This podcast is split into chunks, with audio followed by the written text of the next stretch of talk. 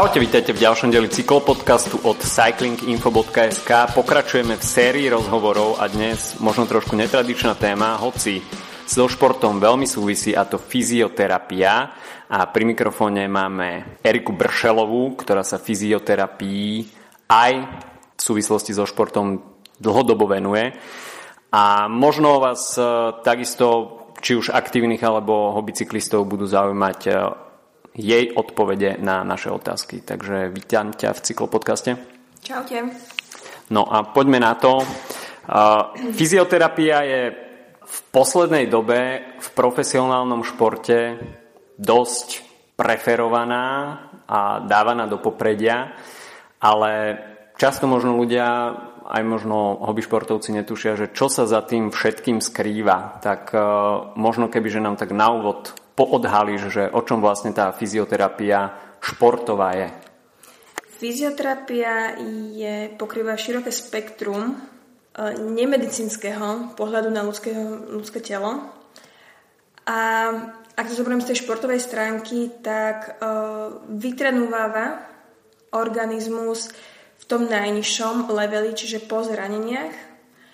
Uh, zodolňuje organizmus pred tým, aby boli zranenia a umožňuje vám to, aby tie tréningy vedeli byť plnohodnotné a v maximálnom možnom podaní.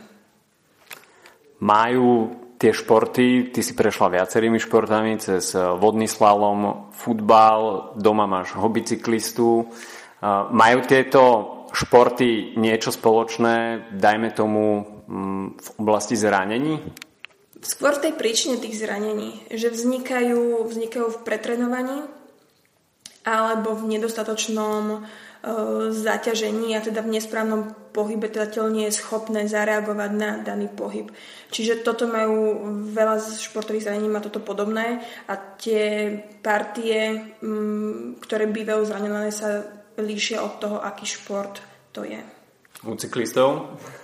U cyklistov tam sa vyhýbame takému nejakému kontaktnému zraneniu, čiže tam je skôr zranenie z preťaženia, a z preťaženia a nedostatočného, nedostatočnej prípravy na zaťaž, lebo cyklistika nie je iba o nohách. Zdá sa to možno vizuálne a aj sa to tak bere, ale cyklistika nie je iba o nohách. Veľa z vás boli, dajme tomu, chrbát. Nie vždy je to o nohách. Čo sú také teda najčastejšie zranenia u cyklistov okrem toho chrbta a v súvislosti s tým pretrénovaním, že k akým stavom, dajme tomu, dochádza u hobbycyklistov?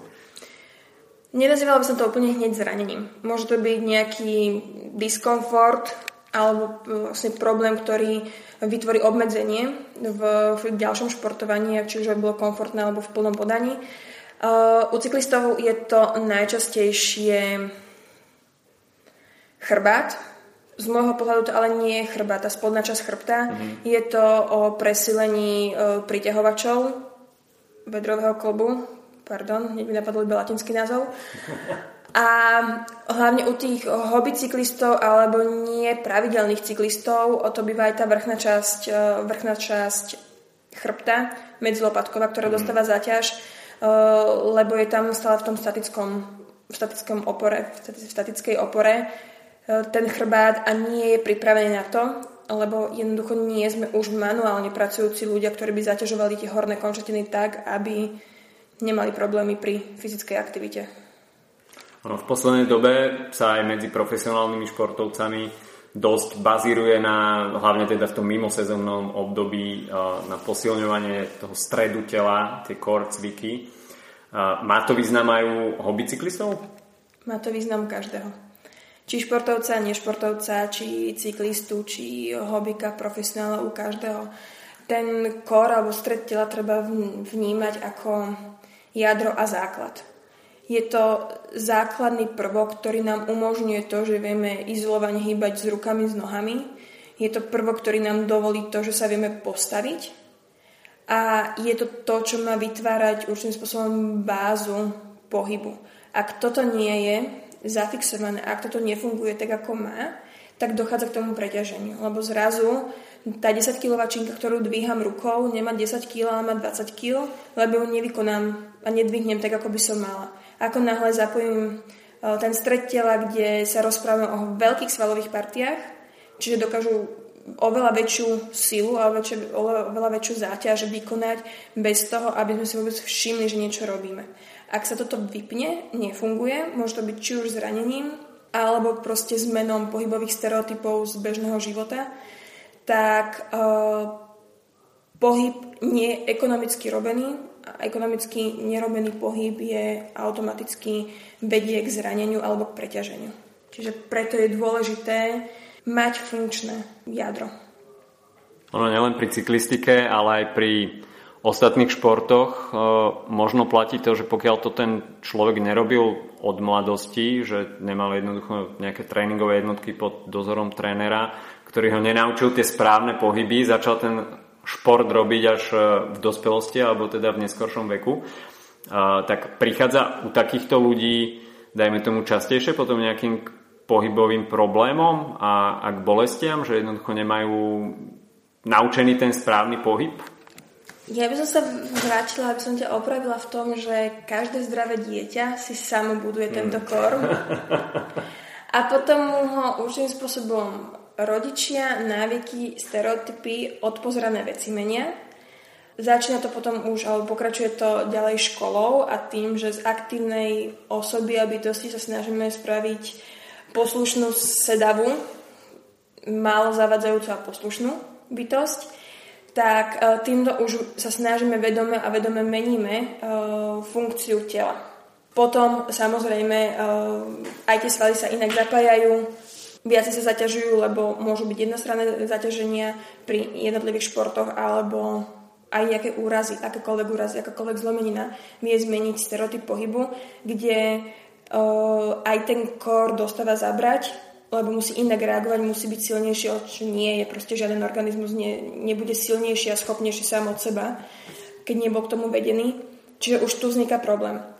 Keď si sa pýta na tých hobby športovcov, tak to už je kategória človeka, ktorá už má za sebou toto, túto sedavú časť života mm. a ďalej v tom aj pokračuje. Čiže nebol kompenzovaný a, a tu vzniká problém. Áno, potom potrebuje, e, potrebuje byť vedený aj my sa snažíme naučiť ľudí, športovcov, klientov, aby si vedeli pomôcť, čiže aby pochopili, čo znamená, keď funguje ten kor, ako, ako má byť. Najviac sa pracuje teda s bránicou a s, brušným, s brušnou stenou, kde keď sa to naučíte zapojiť, tak vy to potom zapájate aj pri dvíhaní pohára. Mm-hmm. Pri čomkoľvek. Len musí to byť vedomá činnosť. Čiže my štartujeme vedomú činnosť a vedomé uh, pracovanie s týmto, s týmto svalom alebo s touto časťou tela. Následne potom už tie tréneri a ten samotný tréning vedie k tomu, že zvyšuje záťaž na toto. Bránicu majú väčšinou e, ľudia spojenú teda s dýchaním, že je to teda nejaká stena, ktorá sa hýbe hore-dole. Tak a, a možno tak v krátkosti, keby že povieš, čo, aký to má súvis skôr cvičením, respektíve s tým pevným stredom tela a potom následne s cyklistikou alebo s iným športom? Uh, bránica. Každý ten sval má niekoľko funkcií. Minimálne, keď to je uh, prečne bruhovaný sval, čiže ja neviem, biceps, triceps a takéto, tak majú dve funkcie vždy a to je stabilizačná a funkčná. Bránica je dýchacia a stabilizačná, nie je funkčná. Bránica bežný človek, keď dýcha, tak nevyužíva bránicu v plnom rozsahu, čiže je to skrátená verzia jej činnosti. Skrátená verzia automaticky bránica má vplyv na celý obvod hrudníka, čiže ovplyvňuje brušnú stenu, ovplyvňuje chrbát, ovplyvňuje šikme svaly. Štandardne funguje to v tele tak, že ak niečo nefunguje, nezapája sa, nie sú tam nie sú tam iritácie, nie sú tam stimuly, tak to zakrnie, nefunguje a keď branica nefunguje, tak proste ani tie svaly, dajme tomu najčastejšie šikme, sa nezapájajú tak, ako by sa mali, lebo proste nemusia. A bránica je možno najjednoduchšia cesta mm-hmm. rozhýbať e, alebo sfunkčniť ten kor, lebo dýchame. Každý jeden z nás, každý z nás potrebuje dýchať, Dýchanie je... Naučiť sa pracovať s dýchom je veľmi užitočné aj pre športovca pri výkone, nie je to iba pri nejakom tréningu. Vedieť sa upludniť dýchom, vedieť sa rozdýchať, vedieť, uh, bežte to majú hlavne tak, keď začne píchať v boku, tak mm. je to krč branice a potrebuje to vedieť vedome predýchať, nie ísť do nejakej krkolomnej polohy alebo počkať, pokiaľ to prejde. Čiže uh, bránica nám slúži na to, že využívame už ten potenciál toho oddychu, ktorý je. Keď predýchame bránicu, respektíve bránicou vieme aktivovať celý brušný lis, respektíve nám odhalí tú zónu, ktorá nepracuje a potom vedome potom vieme následne s tým pracovať. Cez bránicu alebo cez dýchanie bránice, ono keď bránica funguje, tak ona má rozsah pohybu hore-dole aj niekoľko centimetrov.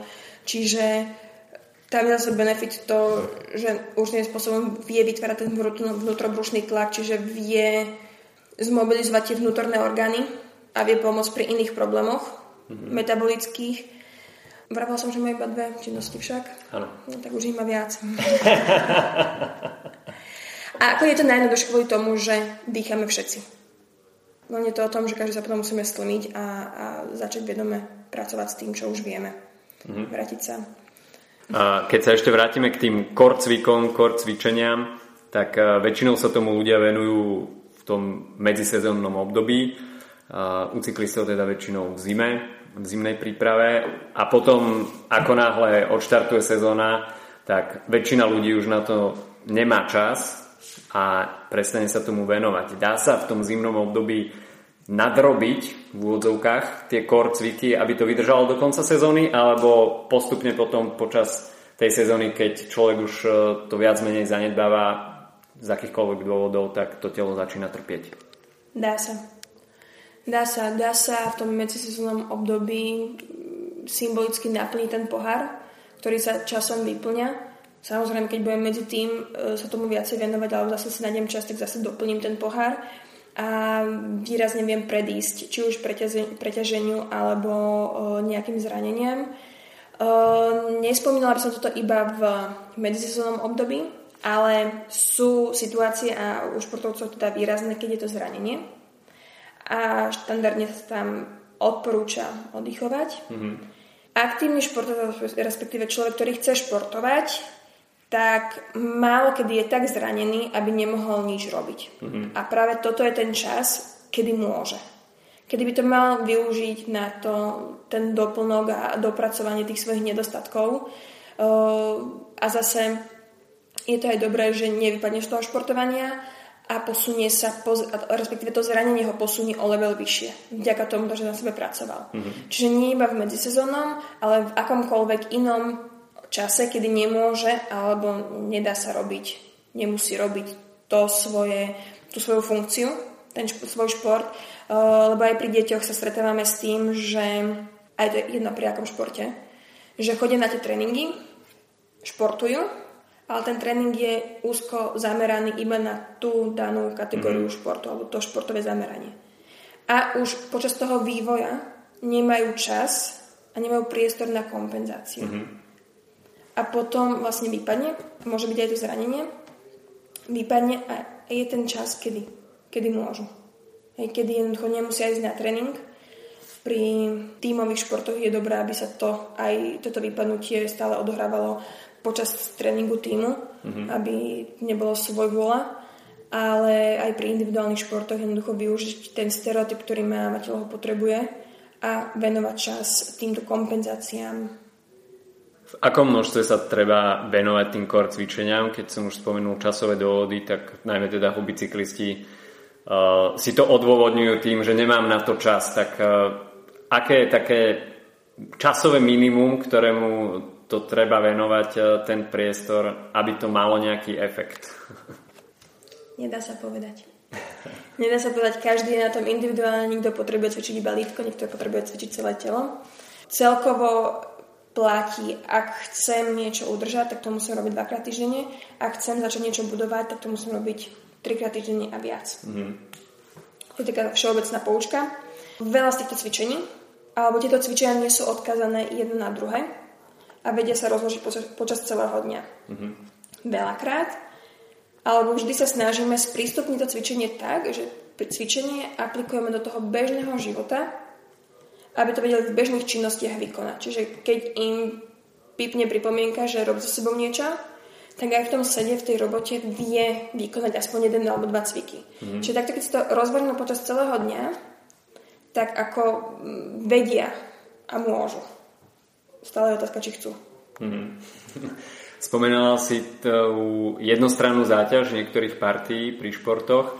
Aké kompenzačné cviky alebo športy tom mimosezónnom období, dajme tomu, by si cyklistom odporúčila vykonávať? Gymnastiku. Uh... Nie, ako uh, aj cyklistika je jednostranné zaťaženie. Dá sa chápať, že je to jednostranné zaťaženie, nemusí to byť akože práva strana alebo ľavá strana, ale je to hlavne uh, zaťaženie nôh. Cyklisti majú um, najviac zostávajú zabrať tým svojim skôr statickým, mm-hmm. uh, statickým pôsobením a statickou polohou dostávajú zabrať tie priťahovače stehna, ktoré sa skrácujú. Aj v bežnom živote sa zase skrácujú, lebo všetci sedíme. Uh, toto následne ich obmedzuje v tom, že skrátený priťahovač, skrátený priťahovač vie až vysunúť, posunúť stavec a vie vysunúť platničku. Mm-hmm. Čo, čo nikto nechce. A stačí jednoduchý cvik, jednoduchý pohyb, založiť nohu. Hej. Môže to robiť počas jogy, môže to robiť počas stretchingu, môže to robiť akokoľvek v práci, stačí si vyložiť nohu a, a dá sa.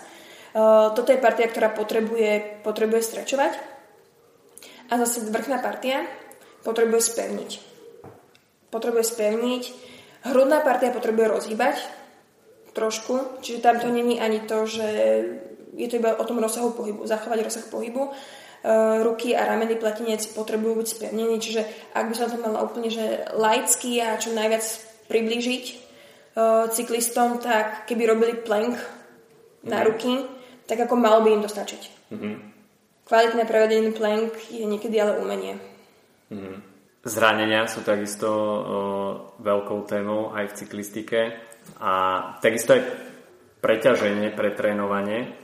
Taký starý mýtus, stará škola by možno povedala, že keď nemôžeš, tak e, ešte pridaj. A kedy je možno taký ten prvý signál toho pretrénovania, že OK, že niečo nie je v poriadku a jeden mi hovorí to, že radšej si daj pauzu, druhý mi hovorí to, že bicykluje ešte viacej, že, že to prejde, že možno iba nemáš natrénované. Toto poviem nie ako fyzioterapeut, ale ako, ako bývalý športovec, tak prvý signál je tep.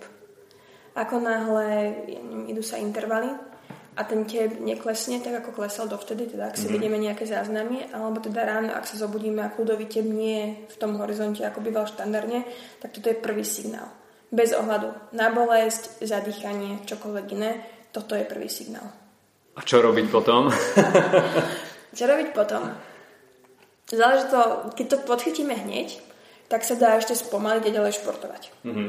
Ak sa to nepodchytí hneď, tak dôjde k pretrenovaniu. Pretrenovanie už má ale vplyv aj na psychiku, nie iba na telo, aj na psychiku. A tam treba už tým spôsobom prestať a zmeniť šport zmeniť to športové zameranie. Mm-hmm. Lebo jednoducho to telo nemôže, nie je schopné, je schopné, nemalo by ďalej vykonávať to, čo ho pretrenovalo, lebo to nemá dobrý vplyv na tú psychiku. Potom už zase aj hobby cyklisti chodia na nejaké tie súťaže to je tá psychika, kde to už nemusia zvládať. Mm-hmm. No a ešte také porovnanie uh, hobby cyklistov, profesionálnych cyklistov ohľadom zranení, najmä teda spojených s, pádom, s pádmi tak profesionálni cyklisti tí sú samozrejme nutení hneď nasadnúť naspäť na bicykel a, a šľapať do pedálov, kdežto toho bicyklisti túto tortúru podstupovať nemusia. A kedy možno je taký, jasné, je to dosť všeobecná otázka, a kedy po takom zranení nasadnúť opäť na bicykel, či to je jednoducho siliť, alebo viacej potom venovať e, času nejakej rekonvalescencii, to, čo možno na čo profesionálni cyklisti nemajú čas a hobby cyklisti majú čas, ale možno to práve nepraktizujú, zanedbávajú.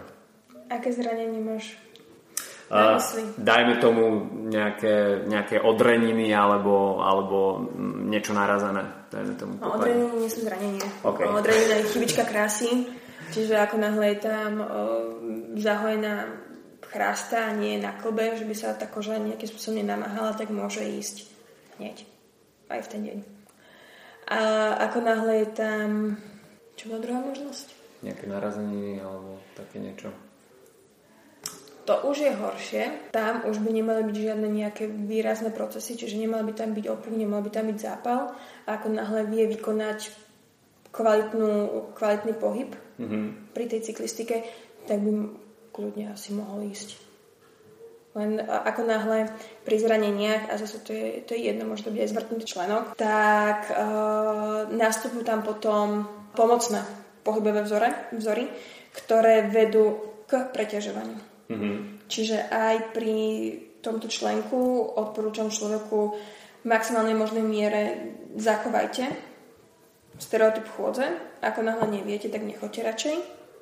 Alebo proste minimalizujte ten pohyb lebo potom tá druhá noha bude musieť byť riešená, keď táto vyzdravie.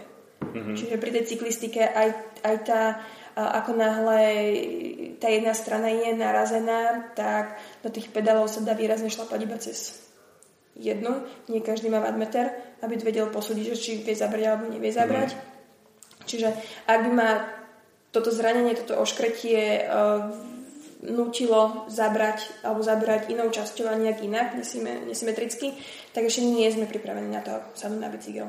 Mm-hmm. Ty si pôsobila aj uh, vo futbalovom klube Eška Slovan Bratislava. Aké možno ty máš uh, skúsenosti uh, z toho futbalového prostredia? O futbalistoch sa hovorí, že, že sú teda o dosť mekší, dajme tomu, ako, ako cyklisti, akýkoľvek kontakt tam končí pádom na zem a, a možno aj nejakou formou simulovania.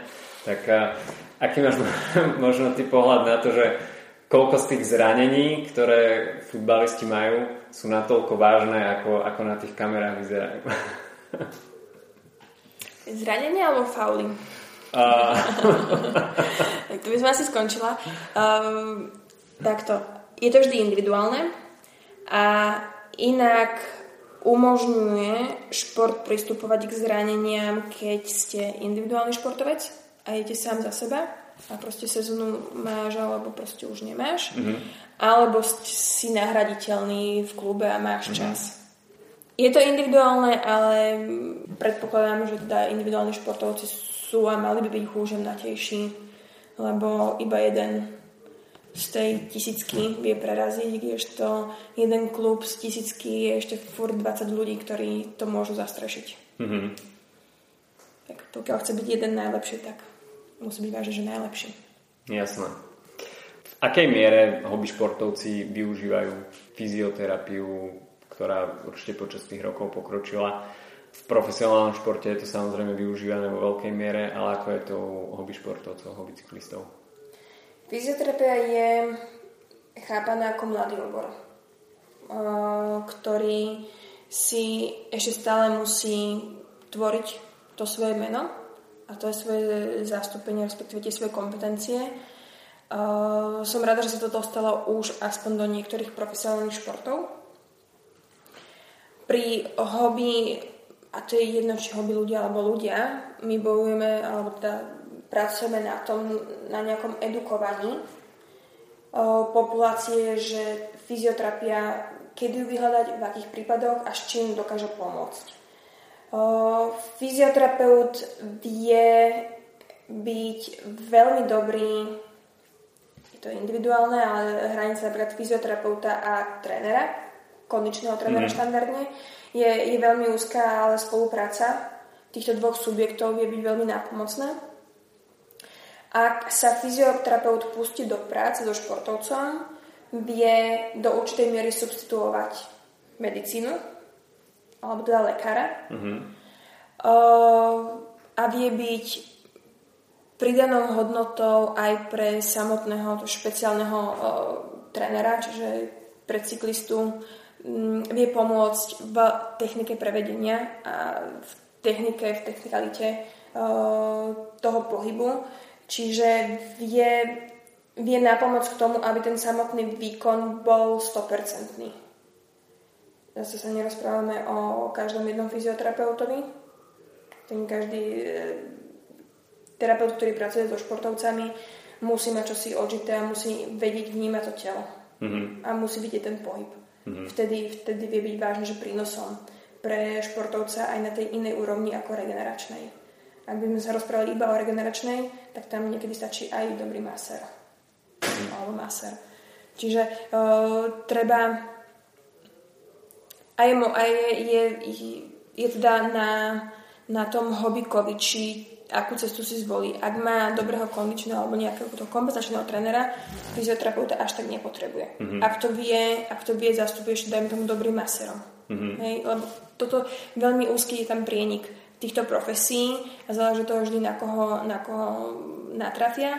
Ak má dobrého fyzioterapeuta, tak nepotrebuje masera a možno nepotrebuje ani toho kondičného trénera alebo toho kompetenčného trénera. Mm-hmm a vystačí si s e, obyčajným trénerom teda mm-hmm. daného športu. Mm-hmm.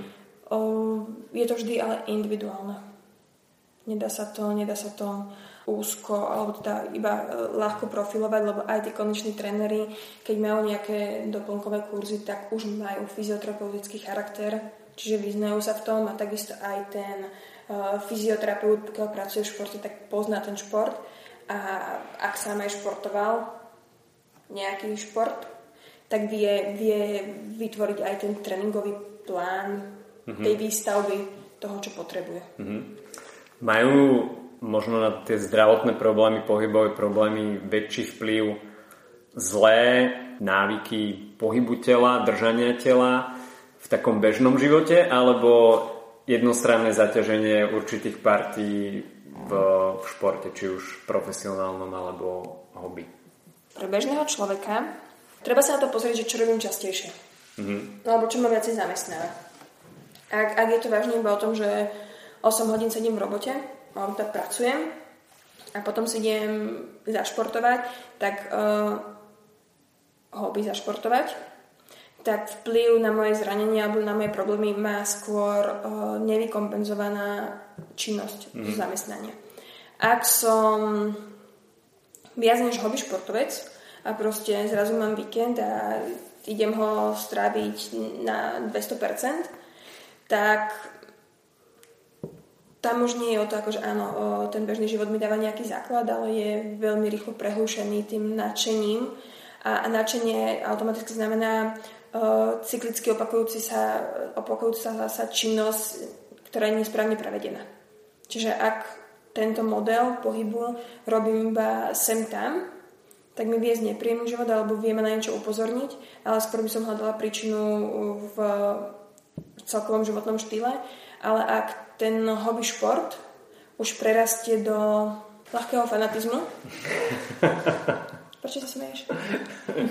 Nie, nič, tak. tak eh, tam eh, si niektorí ľudia vedia sa ich porovnať, že koľko času strávia. Cyklistika zabere veľa času. Hej? Mm-hmm. Na bicykli a, a koľko času strávia sedením. Čiže tam má väčší vplyv už, už ten pohyb. Navyše sa ešte sedí na tom. To som nechcela povedať. Uh, ešte kebyže prejdeme k mládeži, tak uh, asi je najlepšie podchytiť tie zlé návyky už uh, čím skôr v tom mladšom veku. Dá sa respektíve možno pracujú mm, kluby alebo individuálni športovci už aj v mladšom veku na, na tých dobrých návykoch, aby nezískali tie zlé? Bola by som rada, keby to tak bolo. Ak to tak je, tak je to ojedinele. Samotný tréner, keď je so svojím zverencom, tak má málo času na to, aby sa dokázal venovať e, niečomu inému ako zvyšovaniu výkonnosti. Mm-hmm Samozrejme, že tá výkonnosť by sa vedela zvyšovať aj vďaka tomuto, ale necháva to skôr na či už rodičoch alebo zverencovi, že teda odporúči mu, čo by sa, ale nedá sa. V momentálne nastavených mm, športových aktivitách, ktoré sú, to tam nie je. Mm-hmm. Ako nebolo, bola by som rada, keby sa to zmenilo, keby kluby spolupracovali nie len so, dajme tomu, tými športovými prehľadkami, aby im zistili, či objem plúc je dostatočný a či krv je v poriadku. Nechcem toto akože dehonestovať, je to dôležité. Ale aby to rozšírili, rozšírili aj na tú ekonomiku pohybu, ktorá má vplyv aj na tú výkonnosť vo výraznej miere a hlavne v tých skorých štádiách vie predísť. Mm-hmm. Vie predísť a vie vie potom z toho športovca vydolovať viac ako, ako samotný tréning. Nie ako, aj, nie samotný tréning, ale v spolupráci s tým tréningom. Lebo takto sa dá, že o, talentovaný športovec v tomto mladom veku vie veľmi rýchlo vyhasnúť, lebo jednoducho alebo mohol mať ešte lepšie výsledky, než, než samotný talent stačil. Mm-hmm. Ako hovorím, tá fyzioterapia čisto iba dajme tomu z tej ekonomiky pohybu a z umožnenia využívania tela kvalitnejšie a dlhodobejšie je veľkým prínosom pre šport. Potom aj ten tréner môže, a keď potrebuje, tak môže pracovať s tým telom viac. Určitým spôsobom, keby som vedela, keby som mohla prirovnať, tak tá dobrá regenerácia a dobré nastavenie tela je nie že na rovnakej úrovni, ale mm, s doplnkami výživy. Hej. To, čo dnes spraví fyzioterapia, robí doplnok výživy. Nie každý. Tam mm-hmm. pozor, ale ako vie sa, forma tej regenerácie sa vie podporiť aj týmto. Mm-hmm. No a na záver možno také zbúranie mýtu alebo vyvedenie z omilu aj vzhľadom teda na e, určitú časovú tieseň hobicyklistov. E, stretching pred a po jazde. Áno alebo nie? Je to efektívne? Je to nevyhnutné? Čo považuje za stretching? Uh, neviem, nejaké natiahnutie kvadricepsu, lítok, toto je, toto je vždy problém, lebo keď máme aj športovcov na vyšetrení, tak sa ich pýtame, či strečujú. Mm-hmm. Akože áno, každý strečuje. Tak chceme, chceme vidieť, že nám aj ukážu, že ako strečujú. Tam je prvá vec. A stretching sa veľakrát zamieňa. Ako čo považujeme za stretching? Mm-hmm. Uh, rozcvička nie je stretching. Mm-hmm. Uvoľňovanie po tréningu nie je stretching. Mm-hmm. Stretching by mala byť izolovaná časť uvoľňovania alebo teda zväčšovanie rozsahu pohybu, ktorá by mala byť ideálne buď na začiatku dňa mm-hmm. So vstaním, alebo také 2-3 hodiny po záťaži. S prihľadnutím na to, v akom stave sú tie svaly po záťaži. Zase, je to slovičkarenie. Stretching ako taký by mohol ísť do bolesti.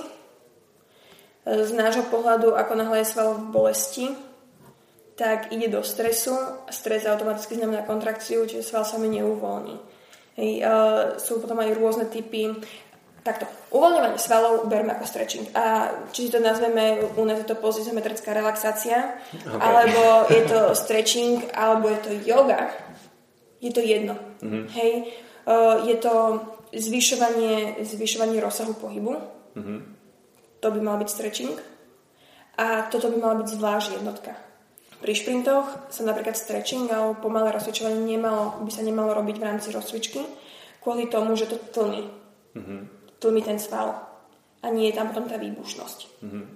Ale uh, ja zo svojej praxe viem, že ak som mala preteky na obed, uh, po obede a ráno som sa rozcvičila, na obed som sa, alebo teda pred pretekom som sa už nemusela rozcvičovať na toľko a už som mohla mať tú dynamickejšiu rozcvičku. Ten sval si to pamätal. Mm-hmm.